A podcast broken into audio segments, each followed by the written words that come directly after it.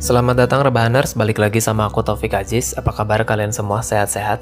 Aku baru pulang kerja ya sebagai budak korporat. Seperti biasa, sore-sore pulang kerja, kemudian beres-beres, mandi, dan siap-siap buat ngetik audio. Karena ada kewajiban yang harus aku laksanakan. Gak kewajiban sih sebenarnya kayak sunnah aja. Sunnah muakat mungkin, sunnah yang dianjurkan. Karena kalaupun nggak bikin ya gak dosa juga sebenarnya. Cuman ya aku pengen aja bikin medium ini tuh cuma buat uh, mengeluarkan isi kepala aku aja. Dan kebetulan uh, hari ini aku pengen ngebahas tentang kasus yang sebenarnya udah lama ya, udah lama banget. Beberapa minggu berselang, beberapa hari yang lalu. Kasusnya sempat mencuat, sempat ramai juga di Twitter, sempat ramai juga di TikTok, di Instagram bahkan di media online juga ini rame banget.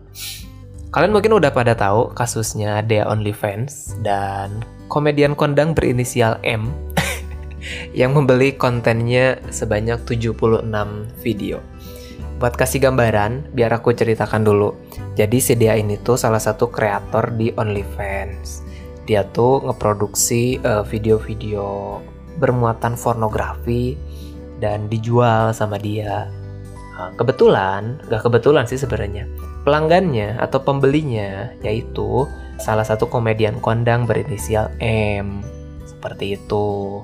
Si Deanya diusut sama polisi dan si komediannya juga dipanggil sama polisi untuk dimintai keterangan. Tapi kan ketika aku ngeliat uh, berita itu ada beberapa komentar dari netizen terkait kasus lainnya. Jadi beritanya tuh kasus dia OnlyFans dan komedian berinisial M. Kemudian di komentarnya menyangkut pautkan sama kasusnya korupsi yang dianggap lama penanganannya. Ya aku sendiri sempat mikir kayak Loh kan si komedian M ini tuh beli video gituan ya Sebanyak 76 video kalau gak salah Kemudian aku gak dirugikan Negara juga gak dirugikan Kalian juga mungkin gak dirugikan Tapi kok prosesnya cepet banget pemanggilannya, diusutnya dan lain-lain itu cepat banget. Berbeda halnya dengan kasus koruptor yang secara dia ngambil duit negara, aku rugi, e, negara rugi, kalian juga mungkin rugi dan proses pengusutannya tuh lama banget. Ya aku juga sempat mikir kayak ya mungkin memang ya kalau misalkan urusan kayak gini selalu diusut lebih duluan dan lebih cepat banget. Berbeda halnya dengan kasus-kasus yang gede. Itu mungkin pikiran awalku dan pikiran bodoh aku ketika aku baca berita dan aku baca komentar-komentar netizen yang ada di kolom komentar. Tapi dari kolom komentar itu ada yang emang dia hate comment, ada juga yang dia emang nge-support.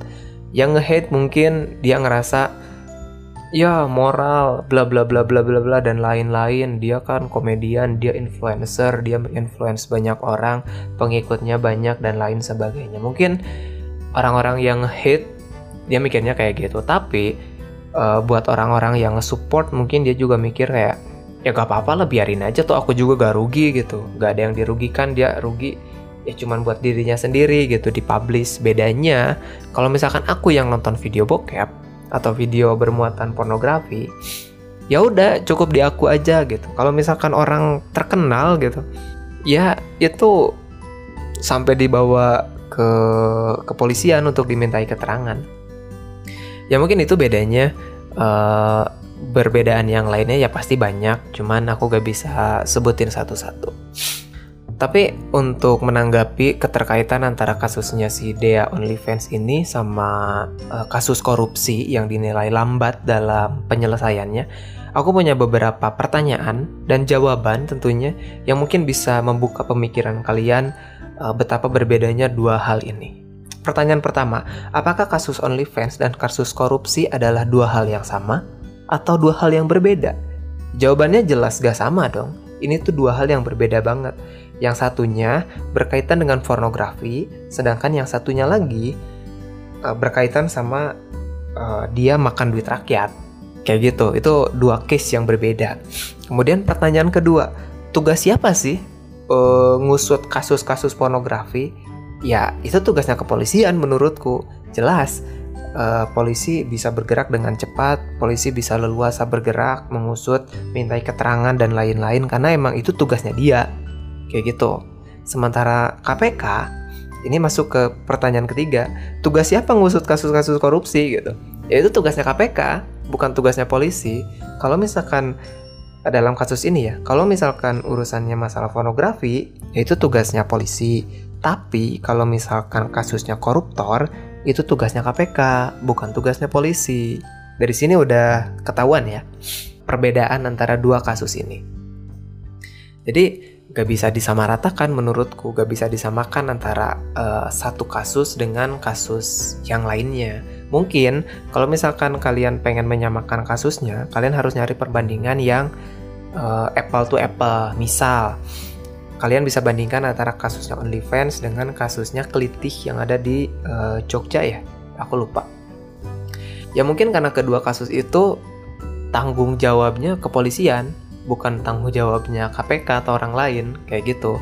Jadi kalau misalkan kalian pengen membandingkan antara kasus A dengan kasus B ya kalian harus cari perbandingannya yang apple to apple. Misal kayak yang tadi aku sebutin OnlyFans sama Keliti karena penanganannya juga kan dari orang yang sama atau dari lembaga yang sama untuk menangani kasus tersebut. Berbeda halnya dengan kasus KPK, itu yang menanganinya lembaga yang berbeda juga. Kayak gitu. Sampai sini uh, ngerti ya? Dan perlu kalian tahu, kalau misalkan polisi itu kan bergerak sesuai laporan. Jadi kalau misalkan gak ada laporan ya mereka gak akan bergerak. Mungkin ya, mungkin aku gak tahu sih karena uh, sejauh ini ya aku tahu mereka tuh kalau misalkan ada laporan baru gerak. Kayak gitu. Kemudian gimana si komedian M yang membeli konten-kontennya dia OnlyFans? Ya menurutku gak masalah sih kalau buat aku ya kalau menurutku sih gak masalah. Toh aku juga ngerasain rasanya jadi cowok gimana. Kalau misalkan boleh ditarik lebih jauh lagi aku tuh nonton porn video pertama itu SMP sebelum kenal yang namanya sosial media sebelum kenal yang namanya internet. Mungkin sama internet udah kenal tapi lebih kenal duluan sama uh, porn video. Bagaimana aku bisa mengenalnya? Aku mengenal dari mungkin uh, buat kalian pasti punya satu temen yang dia tuh bandarnya video-video kayak gitu. Dan di SMP ku juga ada yang kayak gitu. Jadi di SMP ku kan gak boleh bawa HP ya ada orang-orang yang dengan sengaja atau sembunyi-sembunyi bawa HP ke sekolah. Dan tiap hari isi konten videonya tuh beda-beda dari si bandar ini. Makanya beberapa orang ngeliatin tuh kayak wah rame bla bla bla kayak nobar lah di kelas. Dan di satu titik aku ikutan. Aku ikutan karena penasaran ih anjir apaan? Gitu kan. Boleh dong ikutan. Begitu dilihat isinya lagi nonton video-video kayak gitu. Ya wajar lah ya. Kalau misalkan nggak nyari tahu atau misalkan aku nggak tahu saat itu ya aku juga nggak tahu. Aku tahunya bakalan kapan. Tapi karena aku tahunya sejak SMP sejak dini jadi seenggaknya aku punya taste bagus untuk video-video kayak gitu Enggak aku bercanda anjir. Tapi gak apa-apa. Karena emang menurutku sebagai cowok ya itu hal yang biasa aja, hal yang lumrah. Mungkin buat kalian yang berlangganan di salah satu website penyedia video-video kayak gitu, kan ada yang berbayar, ada yang free. Ya apa bedanya? Kalian berbayar, uh, si komedian M juga dia bayar untuk nonton video-videonya. Terus bedanya sebelah mana? Bedanya dia mah influencer, dia mah public figure, sementara kalian tuh orang biasa. Kayak sama kayak aku aku juga orang biasa. Jadi ya udah masih punya keleluasaan yang tinggi masih punya kebebasan untuk menonton konten-konten kayak gitu. Meskipun secara normal secara agama itu gak boleh. Ya kalau gak salah. Tapi untuk pengetahuan menurutku gak apa-apa sih gak masalah kalau misalkan kalian pengen nonton. Tapi aku gak merekomendasikan ya aku punya catatan-catatan sih buat kasus yang ini. Khusus kasus yang ini aku punya catatan. Pertama peran kamu tuh cuma mengkonsumsi bukan menghakimi. Jadi kalau misalkan kalian pengen nonton ya udah nonton aja. Gak usah menghakimi orangnya. Ketika ada berita konsumsi itu hanya sebagai informasi peran kamu tuh cuma mengkonsumsi aja bukan menghakimi. Jadi menurutku buat netizen-netizen yang budiman kalian tuh gak berhak untuk menghakimi si komedian ini kalau misalkan kalian pengen mengkonsumsi kontennya ya udah konsumsi aja. Kalian jangan sampai buat uh, hate comment aja. Karena kasihan sih menurutku hate comment tuh bikin ngedown pertama itu. Kedua kayak yang gak ada nge-support aja. Makanya kurangin lah buat nge-hate comment. Kayak aku aku tuh udah lama sebenarnya. Udah lama aku tuh kayak gak pernah hate comment lagi. Paling nge-hate ke postingan orang yang aku kenal kayak ke teman-teman aku aja aku nge-hate aku nge-anjing-anjingin itu kan postingannya kayak anjing jelek banget atau apalah itu namanya. Uh, tapi buat di konten lain aku gak berani untuk komen kayak gitu. Karena menurutku kalau misalkan aku gak suka aku cukup diam aja. Jangan sampai uh, aku ngomen hal-hal yang gak baik kayak gitu. Kalau misalkan aku suka aku bisa like aku bisa love. Tapi kalau misalkan aku gak suka ya udah cukup aku diamin aja gak perlu aku komentari gak perlu aku cari kesalahan kesalahannya atau apa pun itu namanya yang kedua Menyemangati seseorang yang sedang tersandung kasus itu bukan berarti kamu mendukung perbuatan negatifnya, melainkan kamu membantu dia agar tidak merasa terlalu tertekan. Sama kayak yang tadi di awal lah. Kalau semakin kalian nge-hate, semakin orang itu bakalan tertekan, semakin orang itu bakalan ngedown. Kayak gitu. Dan menyemangati atau kita mensupport itu tuh bukan berarti aku mensupport kelakuan buruknya itu. Kayak gitu. Tapi berbeda halnya dengan kasus-kasus yang penipuan ya. Kalau penipuan hate aja gak apa-apa. Tapi kalian juga harus belajar dari kasusnya.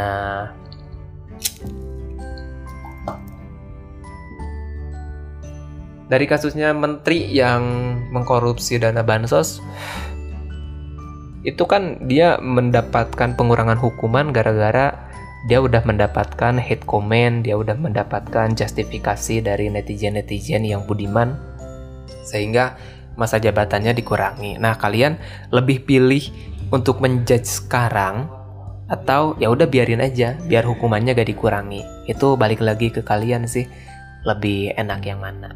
Dan uh, catatanku yang ketiga, ketika kamu mulai berpikir untuk menghujat, cobalah untuk mempertanyakan diri kamu sendiri. Apakah kamu sosok yang sempurna, sosok yang putih semuanya, sehingga kamu merasa berhak untuk menghujat orang lain? Itu akan membantu agar kamu tetap merasa humble dan tidak menghujat orang lain. Kayak gitu. Karena aku merasa diri aku masih gak benar, jujur aku gak benar banyak dosa mungkin meskipun aku gak tahu dosa aku segimana. Jadi menurutku aku gak berhak untuk menghakimi orang-orang itu. Aku cuman ngeliatin aja. Ya just I know doang lah. Gak perlu dicari tahu kesalahan-kesalahan yang uh, apa ya? Yang yang dia punya. Cukup cukup aku mengkoreksi diri aku sendiri dulu baru aku uh, memperbaikinya. Jadi jangan sampai karena aku aja belum benar terus aku ngejudge orang lain gak benar menurutku itu gak baik ya gak benar juga. Anjir ngebahas satu berita aja lumayan panjang gini anjir. Ya mungkin karena aku udah baca-baca ya kasusnya dan aku mengikuti kasusnya juga dan ya beberapa video juga udah aku tonton. Ya enggak lah bercanda bercanda kan tapi di twitter banyak kok kalau misalkan kalian mau uh, boleh uh, eh, DM aku aja di VXFKZZ aku bisa kirim link. Enggak aku bercanda. Uh, next to news, pemerintah bakal naikkan harga listrik dan pertalite. Kurangnya beban APBN. Gimana pendapat kalian? Pendapat kalian tentang kenaikan harga bahan-bahan pokok? Aku pernah ngomongin ini di episode sebelumnya kalau gak salah. Apa di episode berapa gitu aku lupa dulu tuh uh, di Twitter sempat banget eh di Twitter iya di Twitter sempat ramai banget beritanya waktu zamannya Pak SBY jadi waktu zamannya Pak SBY menjabat sebagai presiden terus dia pengen menaikkan harga BBM itu banyak politisi banyak orang-orang partai yang menangis dan menyayangkan uh, bahkan dia siap untuk mengerahkan anggota-anggotanya untuk mendemo akan kenaikan BBM ini. Ya nangis lah kalian juga pasti tahu sih kayaknya orang-orang penting kok orang-orang petinggi partai dan partainya juga kalian tahu sendiri ya partai yang berlawanan sama uh, partainya Pak SBY apa? Jadi gak perlu aku sebutkan. Ya di isi videonya nangis-nangis sambil memberikan pidato sambil memberikan arahan-arahan atau yang lainnya itu. Tapi sekarang, tapi sekarang ketika semua harga bahan bakar harga bahan bakar naik mulai dari Pertamax yang awalnya 9 ribuan sekarang jadi 12.500 yang awalnya aku ngisi buat motorku cuma 20 ribu udah full sekarang aku ngisi 35 35 ribu baru bisa full otomatis aku harus merogoh kocek lebih banyak uh, eh, 15 ribu lebih banyak untuk sekali isi bahan bakar full. Dan di era sekarang juga uh, banyak ya bahan baku yang naik mulai dari minyak goreng minyak goreng mulai dari kelangkaan dulu sampai akhirnya ada subsidi-subsidi yang aku sendiri gak tahu mereka dapat minyak gorengnya dari mana sampai mereka bisa melakukan subsidi. Karena kalau misalkan di pasar aja minyak goreng langka terus orang-orang yang mensubsidi minyak goreng ini tuh mereka dapatnya dari mana? Ya itu aku gak tahu kalian bisa berasumsi sendiri lah. Kemudian harga gula pasir juga naik harga bahan baku harga bahan pokok lainnya juga ikutan naik. Dan sekarang harga listrik juga naik. Dan harga pertalite bakal dinaikkan. Aku gak tahu uh, ini bakal berjalan sampai kapan. Mungkin negara udah mengalami kerugian yang cukup gede. Karena selama pandemi dia harus mensuplai warga-warganya, dia harus uh, menjamin isi perut dari si warga-warganya. Meskipun aku sendiri gak merasakan uh, bantuan dari pemerintah. Padahal kalau misalkan dilihat aku punya BPJS loh.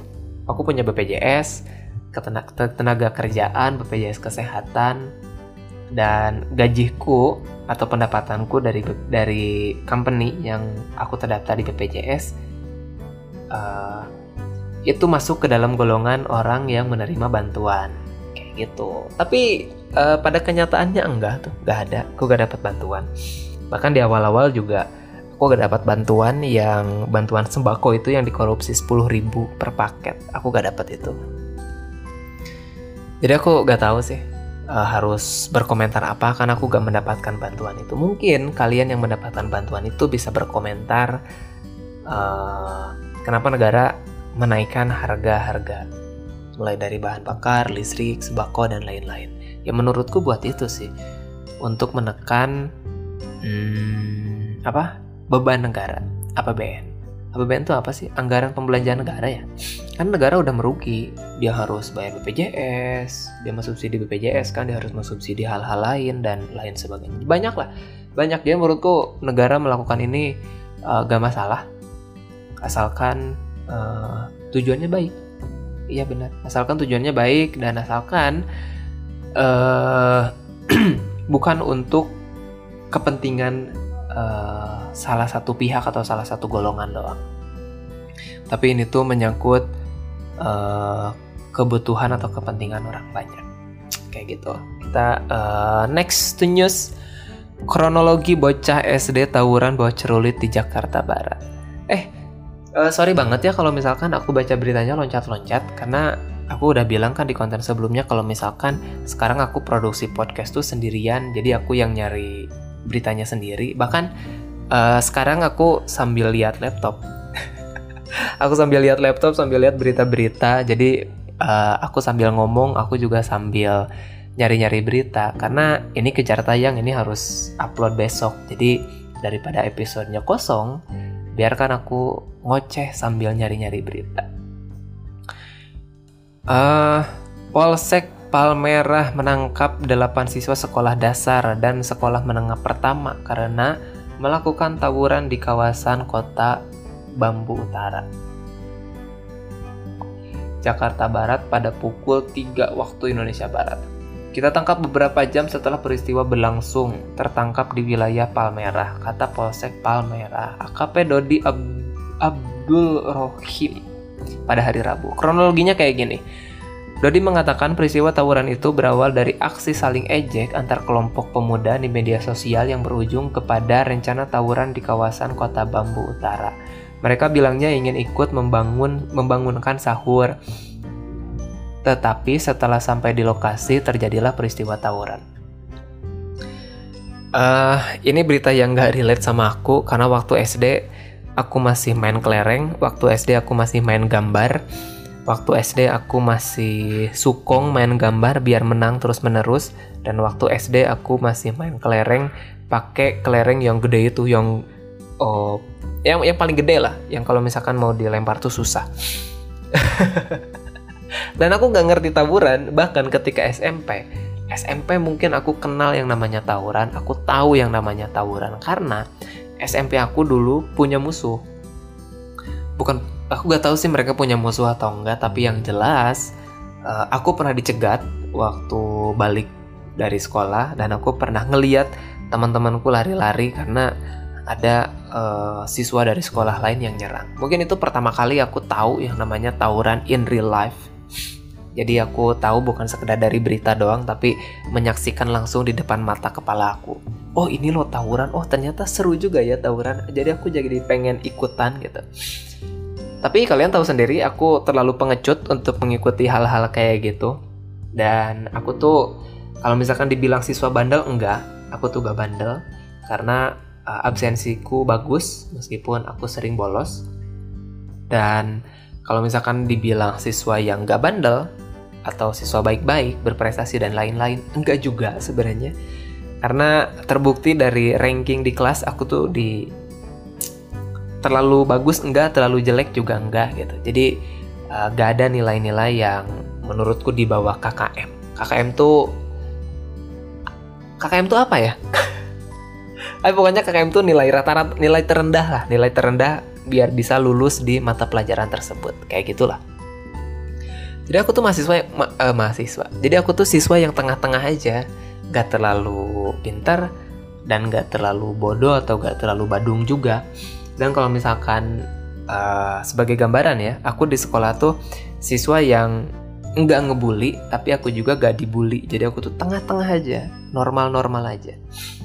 Dan circle aku juga, aku kenal sama teman-teman aku yang sering ngabal, sering rokok di WC, sering tawuran dan lain-lain. Aku kenal sama mereka.